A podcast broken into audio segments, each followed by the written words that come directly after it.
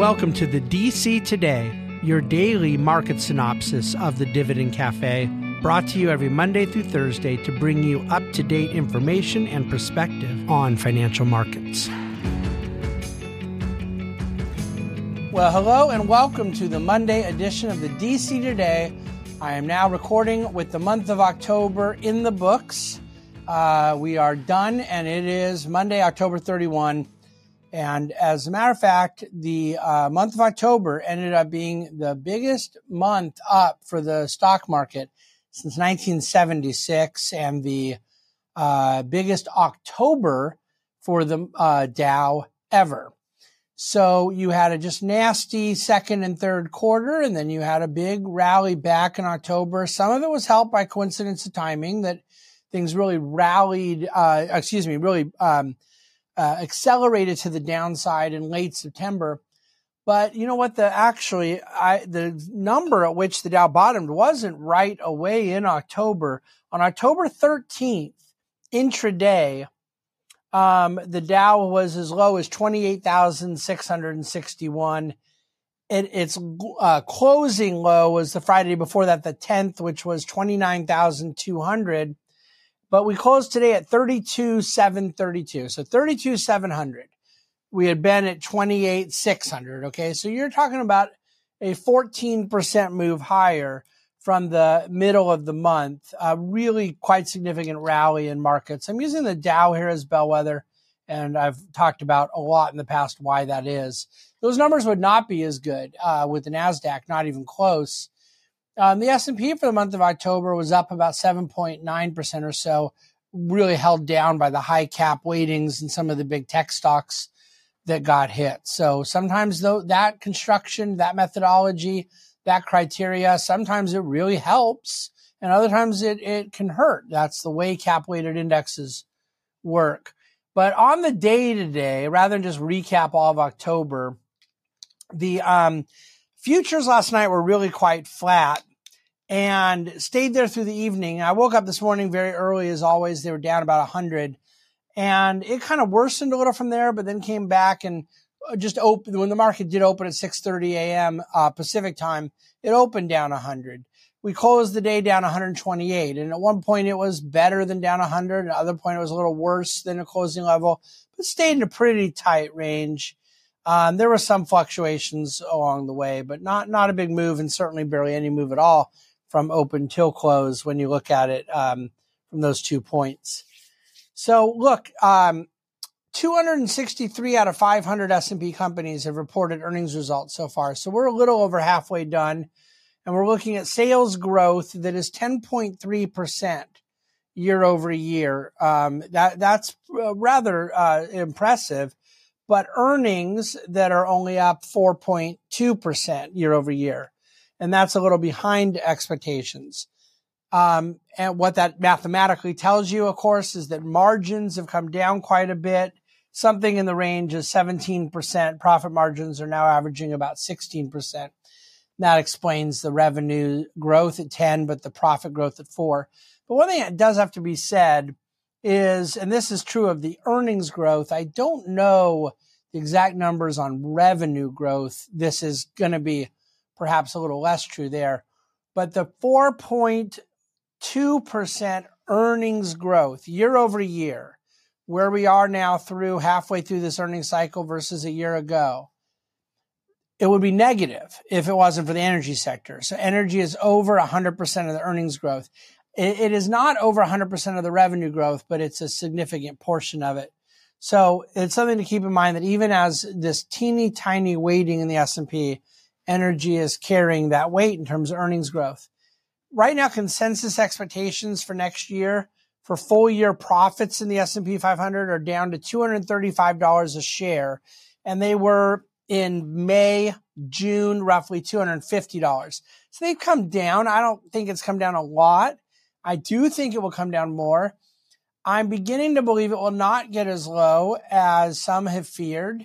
Uh, I know that there are analysts I follow who I, I believe are really, really good at this stuff that think it will get all the way down to 200 uh, earnings. And, and I have reasons I don't think it'll get that low. But either way, the uh, trajectory of earnings expectations is lower. and and thus far consensus hasn't moved a ton. Um, just to give you a little context on the breadth of of strength in this recent rally, um, over a ten day period, the amount of companies that have moved higher um, that had advanced over a ten day period um, is uh, in the 99th percentile in the last uh, 10 days. And that happened in July and that happened in January. And in both cases, it didn't hold.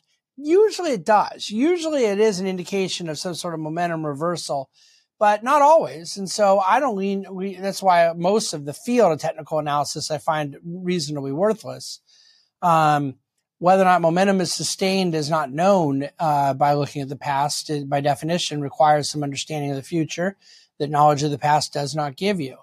But all that to say, the breadth that we're experiencing now is quite significant. It's in the 99th percentile of number of companies have advanced. I do think it's quite interesting when you look at the 200 day moving average that um, we have gotten up to, up to about 40% of companies in the market that are above their 200 day moving average. And, and when you look into each sector, only 10% of companies in real estate, 10% utilities. Um, but more surprising for those who usually believe high beta, high risk, high cyclicality, high valuation, high momentum drives these things. Only 27% of technology companies are above their 200 day moving average and only 21% of communication services companies. So if you split the baby on those two sectors, it's about 24% of the sort of uh, traditional understanding of technology that's above its 200 day moving average. So you still have uh, a whole market that is at um, low momentum relative to the grand scheme of 200 day and certain sectors that are doing much worse than that.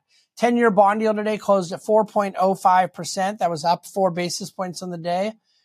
Uh, the 210 curve, which is the two year uh, minus the uh, the 10 year minus the two year. It's been inverted for a long time. We talked about this inverted yield curve a hundred times this year, but the three month Treasury bill to the 10 year um, has not uh, changed at all. And as a matter of fact, I have a typo in DC today that my production people will fix because it says the three month relative to the two year, but no, I'm referring to the three month to the 10 year.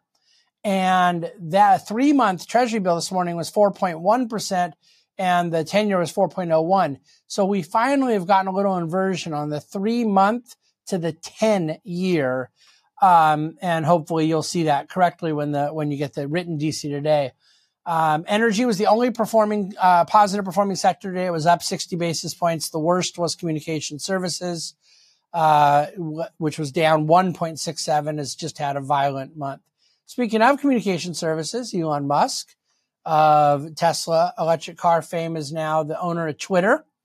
Um, there was a massive tragedy in South Korea over the weekend. Over 150 people died in a Halloween event. The uh, far left candidate in Brazil's presidential election seems to have very narrowly, but nevertheless beaten the far right incumbent candidate. And so those are kind of the major news stories I'm going into. Um, many of the other stories and so forth you've, you've heard about uh, extensively. Midterms are eight days away. Uh, and I would say right now the momentum's clearly turned into the advantage of the Republicans. And yet, you know, some of the Senate seats are still going to be very tight, very close. And we'll see next Wednesday morning. And we'll see if we even see next Wednesday morning. Um, there's a chart about labor productivity in the economic section of today's DC Today that I hope you'll look at because that declining output, labor productivity is such a pivotal story. And I think this graphic illustration of how far down labor productivity is and the role that has in suppressing the production of new goods and services, which puts upward pricing pressure, is a major story. Uh, the National November Rent Report came out, uh, apartment list. It was the second month in a row nationally that apartment rents on average were down. Uh, they were in October down 0.7%, also had been down in, in September. Uh, Fed funds, uh, the, that's the story coming for the week. Uh, the Fed starts their meetings tomorrow. They'll release the FOMC announcement on Wednesday. and the market is pricing in about 90% chance of a three quarter rate hike. So it's not technically 100%, but it's very close. And then you're split down the middle, 50 50 in the futures market as to whether or not next month you'll get a half a point or a three quarter point. So that seems to be the, uh, the question in markets right now. Um, I'm going to leave it there. Uh, the, uh, actually energy real quickly. I'll tell you oil closed at $86.09, was down 2% of the day. Biden administration released another 15 million barrels from the Strategic Petroleum Reserve. In fairness, that was part of the 180 million that they had said they were going to release. And that now completes the 180 million. We'll see if they decide they're going to release more. Uh, but 180 million barrels of oil have been released uh, from America's emergency reserves since spring and we're still sitting here in the high 80s on oil prices. Um, against doomsdayism, I think you'll find it quite fascinating what has uh, improved over the last hundred years in the way we get bread. And then the Ask David deals with my outlook for diesel fuel. I'll leave you in suspense. You have to look at the dctoday.com to get that. Uh, thanks for listening to the podcast. Thanks for watching the video. Thank you for being a part of DC Today from Grand Rapids, Michigan, where I fly tomorrow for a uh, symposium on poverty that I am participating in on Wednesday. Uh, but from Grand Rapids, I will be recording the DC Today both Tuesday and Wednesday before returning to Orange County early on Thursday morning. Thanks so much for listening and reach out with any questions anytime. The Bahnsen Group is a group of investment professionals registered with Hightower Securities LLC, member FINRA and SIPC, and with Hightower Advisors LLC, a registered investment advisor with the SEC. Securities are offered through Hightower Securities LLC. Advisory services are offered through Hightower Advisors LLC. This is not an offer to buy or sell securities. No investment process is free risk. There is no guarantee that the investment process or investment opportunities referenced herein will be profitable. Past performance is not indicative of current or future performance and is not a guarantee. The investment opportunities referenced herein may not be suitable for all investors. All data and information referenced herein are from sources believed to be reliable. Any opinions, news, research, analyses, prices, or other information contained in this research is provided as general market commentary and does not constitute investment advice. The Bahnsen Group and Hightower shall not in any way be liable for claims and make no expressed or implied representations or warranties as to the accuracy or completeness of the data and other information or for statements or errors contained in or omissions from the obtained data and information referenced herein. The data and information are provided as of the date referenced. Such data and information are subject to change without notice. This document was created for informational purposes only. The opinions expressed are solely those of the Bahnsen Group and do not represent those of Hightower Advisors LLC or any of its affiliates. Hightower Advisors do not provide tax or legal advice. This material was not intended or written to be used or presented to any entity as tax advice or tax information. Tax laws vary based on the client's individual circumstances and can change at any time without notice. Clients are urged to consult their tax or legal advisor for any related questions.